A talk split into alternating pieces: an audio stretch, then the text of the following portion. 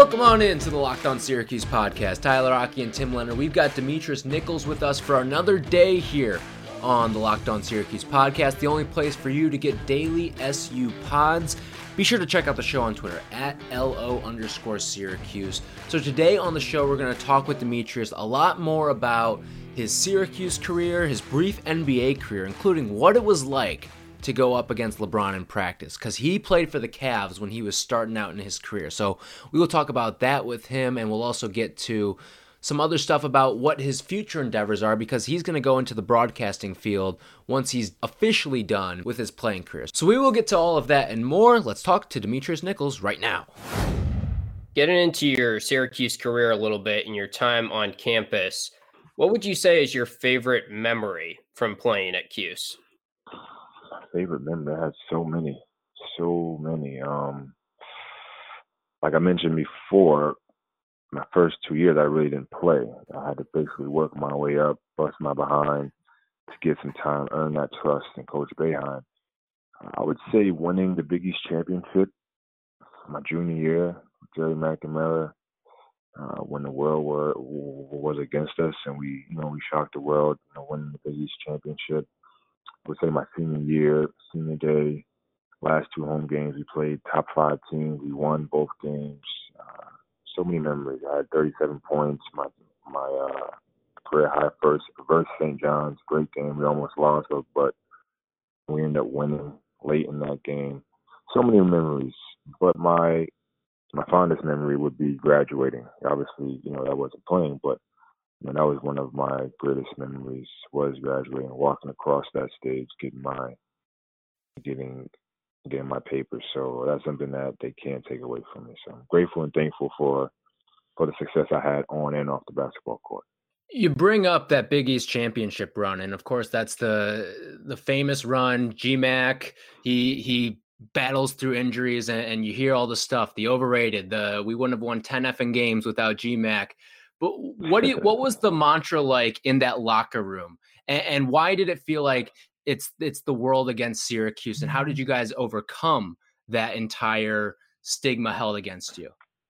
We just built it and we bonded together. You know, when that was all happening, that was kind of kind of kind of at the end of the season. You know, the Big East is usually at the end of the season, so going into the, uh, the NCAA. So we already kind of had a bond, and that just actually brought us even closer to one another where you know you're fighting for the next guy next to you, you know, and, and we're brothers. And uh, you know, he went out on such a big a big note, you know, just believing in. Uh, he was one of our leaders to lead us to that championship, and uh, you know, it was a great experience. But just having that mentality, you know, us against the world, and it's still us against the world. You know, even though I'm not playing for Syracuse, I you know I still feel that you know, Syracuse deserves a lot of a lot of a lot more things that they deserve. So uh, it's just part of uh, it's just part of sports. Just like another great underdog story, or you want to call it an underdog season, because we weren't supposed to win. Uh, I wasn't supposed to play well. Dre wasn't supposed to play well, and and we proved everybody wrong. So we always had that chip on our shoulder. Did you just tell during that stretch that like GMAC was kind of thinking a little bit differently or was just ultra competitive during that stretch? And what was he like to play on the same team as? Well, we always had something to prove in practice during games. We always mm-hmm. believed that we had something to prove. And when you're a senior, you always want to leave the court with your head held high, having no regrets. And that's how he finished his career at Syracuse. He wanted to go out with style, and he did. Um, and I was just great to be a part of it. And um, you know, it was just it was something that we'll always talk about, something that is never going to be forgotten. The things that uh, we've done in that in that time in that era when the critics were talking trash about us. Is there a specific, either whether it's a, a radio soundbite that you may have heard or a newspaper clipping that was out there that you guys all sort of bonded over and you kind of said, F that guy, like we're to go shock the world right now? No, I'm, me personally, no. I didn't really watch TV when I was in college. The, the media and most and most most college guys. I mean, I'm not sure about now era, but back in my day, we didn't really watch the media or sports center and stuff like that because we wanted to be locked in and focused on what we had to do and how we were going to do it. And uh, and and sometimes we we would hear something from a friend and we say, "Oh, okay, really? All right. Well, then we'll we'll bring that motivation into practice or into a game." And then we were usually late to the news as a team when something was on TV because, as like I said, we kind of try to just lock in on what things that we can control, and uh, we can't control what what people say, whether on the radio or on TV. So we kind of had our own little bond in the locker room or in practice where we made sure that we kept everything in house. You talked about what what Coach Boeheim means to you a little bit earlier on, and how much he helped you. What are some things that are maybe a little bit misunderstood about him or his coaching style or anything like that? Uh, some people think he doesn't know what he's talking about. uh, but he's been he's a Hall of Fame coach for a reason. He won the national championship for a reason. He's been here in Syracuse for a reason, and uh, he's had success. He's he's he's he's he's helped guys get to their dream for a reason.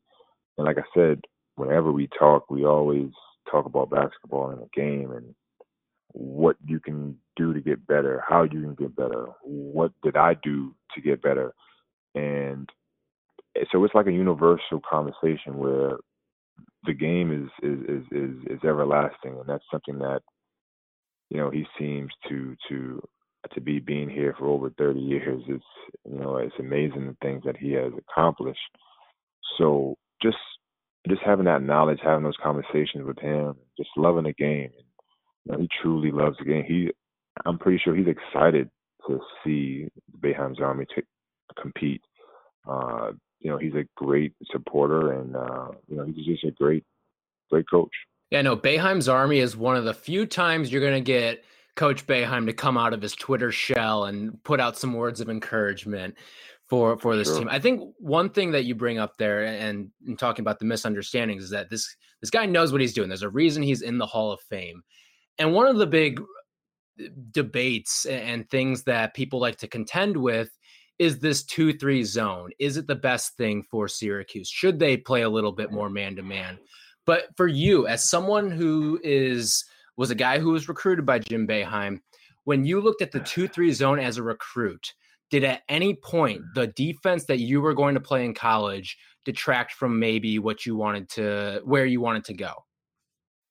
Well, I came in 2013. I wasn't thinking about if I played two three zone a man. I was just happy to get a scholarship from college from a team who just won a national championship. So I wasn't really thinking about if I were going to go to Syracuse, am I going to be labeled as a guy who doesn't play defense? But as I'm older and more mature and I've traveled the world and played basketball on every level and being on the outside looking in, you know, if you know, players some players may shy away, some some don't. You know, I feel like uh it all depends on who you are, what you can do. But I would love to see Syracuse play some man to man because we because Syracuse recruits guys like myself six eight, six nine, uh, six ten guys long, athletic that can run and jump. And I and and I'm pretty sure that guys could cause some havoc getting getting into the passing lane, getting block shots, getting more steals, running in transition, turning their defense into offense. Uh, just like zone zone defense is a weapon, I believe that man to man could be a weapon for any Syracuse team. But I don't make the rules. Did you guys ever practice it man to man while you were there? Uh, we practiced man to man basically the whole practice. Uh, we would only go over zone last last couple of minutes in practice because there's certain philosophies, there's certain rules that you have to know that you learn throughout the years being in the Syracuse, uh, you know, you know, team. You learn how to play it pretty quickly, but if you look at it, a lot of we have some great defensive players who play professionally who who came out of Syracuse that that play great one-on-one defense. And uh, so it's just a stereotype that people have or excuses that people may have. Just another way for somebody to say something bad about Syracuse basketball. But, uh, you know, I would love to see Syracuse guys play a little bit more man to man because it just gives you something different. And, and, like I said, I think that guys can get out in the pass lane, get those steals, get the block shots, and turn their defense into offense. Plenty more to get to from this fun conversation with Demetrius Nichols. But first, got to tell you about RockAuto.com, a family business serving auto parts customers online for 20 years. Go to RockAuto.com to shop for auto and body parts from hundreds of manufacturers. They have everything from engine control modules, brake parts, tail lamps, motor oil, and even new carpet. Whether it is for your classic or daily driver, you can get everything you need in a few easy clicks delivered directly to your door. RockAuto.com's catalog is unique and remarkably easy to navigate. You can quickly see all the parts available for your vehicle and choose the brand, specifications, and prices you prefer. Best of all, prices at rockauto.com are always reliably low. Trust me, they are. I went the other day. And be sure when you go to check out the How Did You Hear About Us box and write locked on in there so they know we sent you to rockauto.com. Amazing selection, reliably low prices, all the parts your car will ever need at rockauto.com.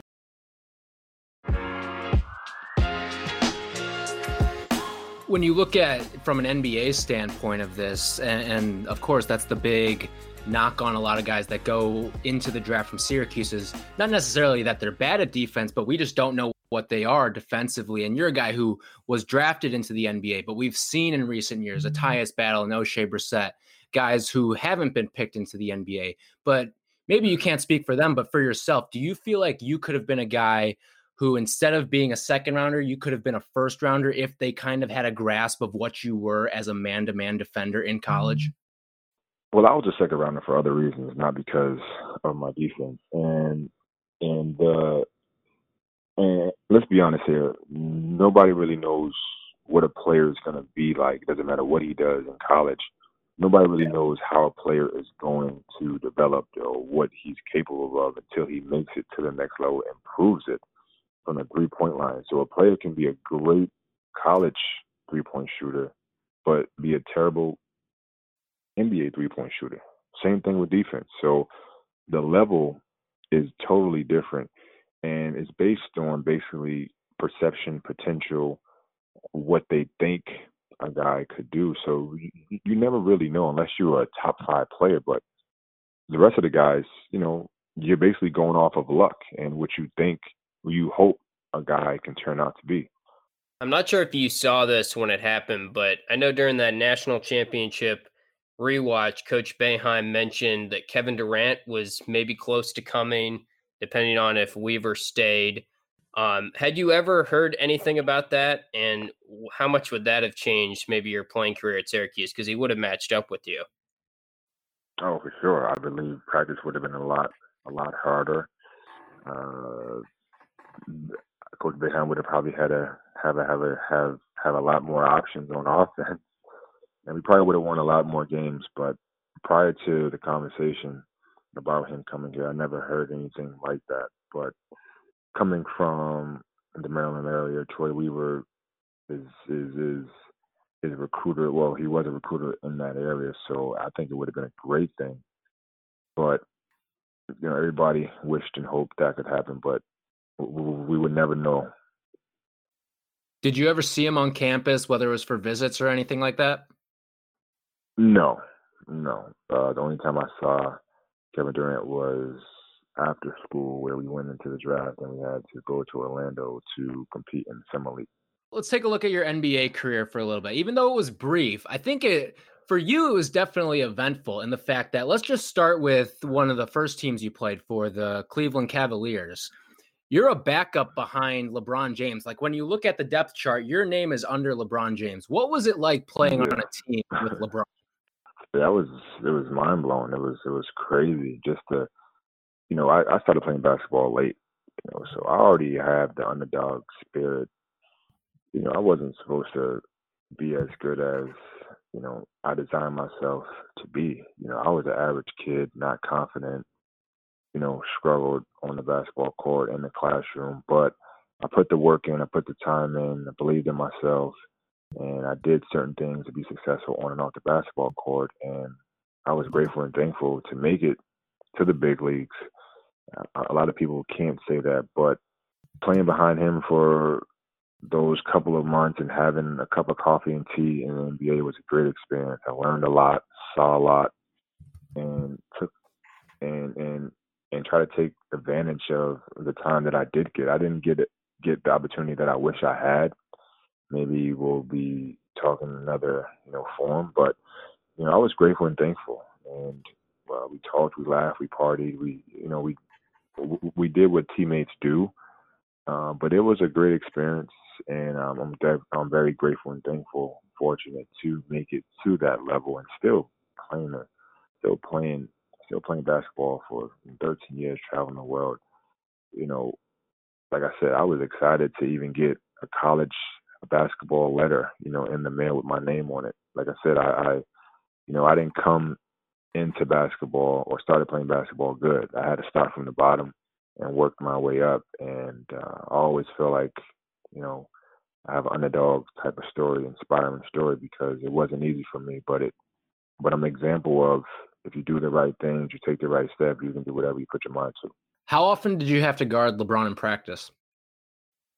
Uh, for the time that I was there, all the time, all the time.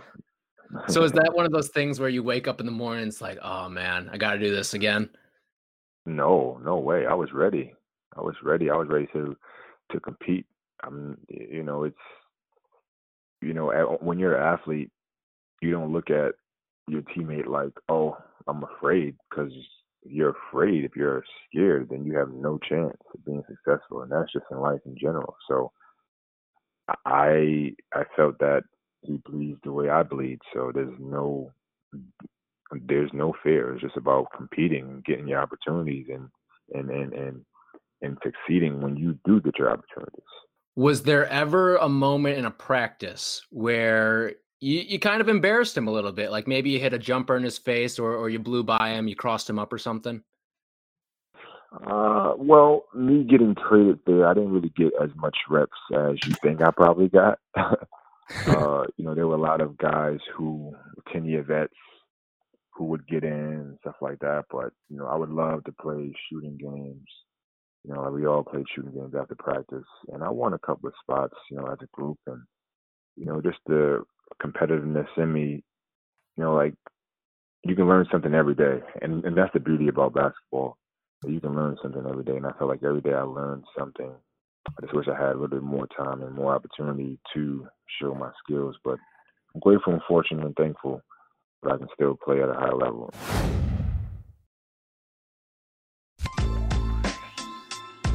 So last year during TBT, you were broadcasting the tournament, I believe on radio. And I'm sure some listeners remember you on some of the games this year covering Syracuse. How did that journey into broadcasting start? Well, I always knew I wanted to speak. I didn't. I didn't. I just didn't know on what level the opportunity came. Prior to the TBT opportunity I had, I was doing some stuff with Professor John Nicholson and the opportunity and the opportunity came about when I hurt my foot. So I took a year off. I had surgery on my foot. That's the only reason why I didn't play last year in the TBT. And they just threw me in the fire, and I actually did pretty well with the work I was doing before, and I just continued to learn and build and grow.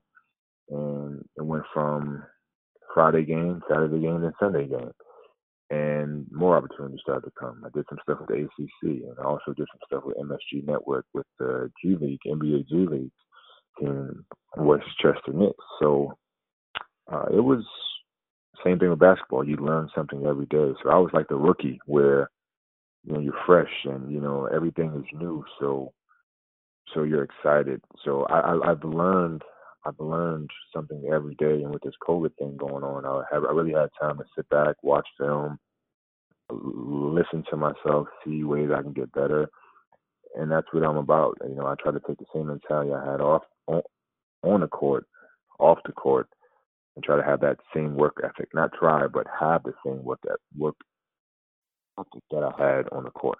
What's the toughest part from being a guy, especially you, who you're not well, you're not really even removed from your basketball career, but mm-hmm. you, you go from being on that court to now you're sitting courtside watching these games. Do you ever well, like what's the toughest part in terms of having the withdrawals from being on the court? Uh, age.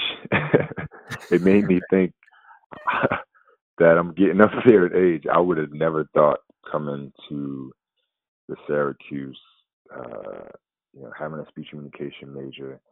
Like I said, I knew I was going to speak. I didn't just, you know, I didn't know what on what platform. But if you would have told me coming in as a freshman that oh you're going to be doing a TBT game 13, 14 years from now, I would think you're crazy. But uh, it was a great experience, and uh, like I said, I love, I love, I love the game. I love talking about the game. I love watching the game. I love debating. I love expressing, you know, what happened and why it happened, and just giving the audience something else to think about. And I think I have that ability to do that because I've seen basketball played all over the world, whether it's college, NBA, in Europe. I've seen some great basketball, and I and, and I feel like my eye is is unique. Is there a certain person that you watch on TV, whether ESPN, Fox? All, I mean, there's a thousand different networks. There's podcasts too. But is there a guy out there that you watch that you really admire their work and, and you kind of model? And I'm sure there's guys you modeled your game after from an athletic standpoint. Mm-hmm. But is mm-hmm. there a guy who you model your mm-hmm. game after from a broadcasting standpoint? Yeah, uh, I like uh, Richard Jefferson. I like Jalen Rose. I like Fran Fran Fraschilla. He does college basketball. Um, uh, I like Jay Bilas. You know, all those guys are great. Um, uh, uh, what's his name? Uh, Dick Vitale. You know, you know these guys have been doing it for years and years and years, and you can learn something just by watching one game. You can learn so much, and it's just you know it's it's like if you pay attention enough, you can get better if you put your mind to it. And that's what I try to do whenever I come across a game. I take some notes and you know, I just try to get better. I try to I try to take that same mentality, that same approach I had on the court and off the court, and try to be successful that way. Because I know basketball physically is not forever, you know. But I could, if I can speak about the game and talk about the game and watch the game, love the game, express the game to people, to fans, I think that would be a pretty cool. Well, as someone who got a chance to work with you a little bit at the ACC network, I can vouch mm-hmm. for how hard of a worker you were and saw it off the off the studio a little bit. But what would you say is the is more nerve wracking? Suiting up for a game when that tip starts, or when you put on the headset, the green light goes on for calling a game? Uh, that's that's a great question. That is a great question. Uh man, you know, both both are pretty pretty damn intense, pretty nerve wracking. But like basketball, you get butterflies. And same thing with broadcast. I'm pretty sure guys get butterflies. Uh, it was just a it was just a great experience, but because I've played basketball at a high level, you gotta you gotta have that mentality where okay, let's go. It's just, you know, it's time to do it. You know, this is what you prepared for. And when you prepare, you give yourself confidence and and and and you're ready for your opportunity. I think you only get scared and afraid when you don't prepare and when you don't know what's gonna happen. But when you prepare, you kinda already know what what's going on and and how it's gonna be. Now it's just up to you to believe in in all the hard work and that's what I try to do. Last question before we let you go. You were around the team a lot last year from broadcasting and stuff like that. What do you make of the state of the program right now? I think with all the transfers, guys, guys transferring, Jalen Carey, Brycen Goodine transferring, guys, you know, guys going to the NBA, hopefully. Um, I think it's gonna be interesting. You know, they have they have a couple of new recruits coming in, and guys that guys that can help Jimmy Boeheim, JG3. Uh, I think it's going to be interesting. I think I think the team's going to be a lot better this year coming up than last year. Uh, you know, even though we're losing well, even though Syracuse was losing a 20 point score and Elijah Hughes, uh, but they have a nice group of guys coming in who who I think can help the team, especially on the defensive end. Uh, so we'll see. You know, only time will tell. Uh, you know, these guys have to be ready. It, it has a lot to do with how fast you could relate to the physicality and the mental approach of a college basketball game versus high school. So I said, we'll see. All right, Demetrius, appreciate you spending some time with us here. Best of luck in TBT. Safe travels to you guys, and hopefully everyone tests negative, and right. we can see this uh, Boeheim's Army team make a little run. Yes, I hope so. Game is at four o'clock, July seventh. So stay tuned. Super fun stuff right there with Demetrius Nichols. We're going to hopefully talk to more Boeheim's Army guys throughout the tournament. Hopefully, they make a long run and we'll kind of get the inside look from what's going on in the inner island out in Columbus, Ohio. I saw Malachi Richardson is the first member of Boeheim's Army to check in in the, the little bubble that they've got going in Columbus. So hopefully we will talk to a couple more Boeheim's Army guys throughout the tournament. We are off tomorrow, so we will be back on Monday, and we're going to have a ton to get to on Monday because with football recruiting, if you've been looking through the Twitterverse, especially out of the Syracuse coaches, it looks like it's going to be a pretty hefty weekend for Syracuse football recruiting. So we will get to a lot of that stuff. And also, Dior Johnson might be reclassifying to 2021, which would be huge news for Syracuse. I know Tim and I have kind of been downers that he's going to come in 2022, but 2021, that completely changes my perspective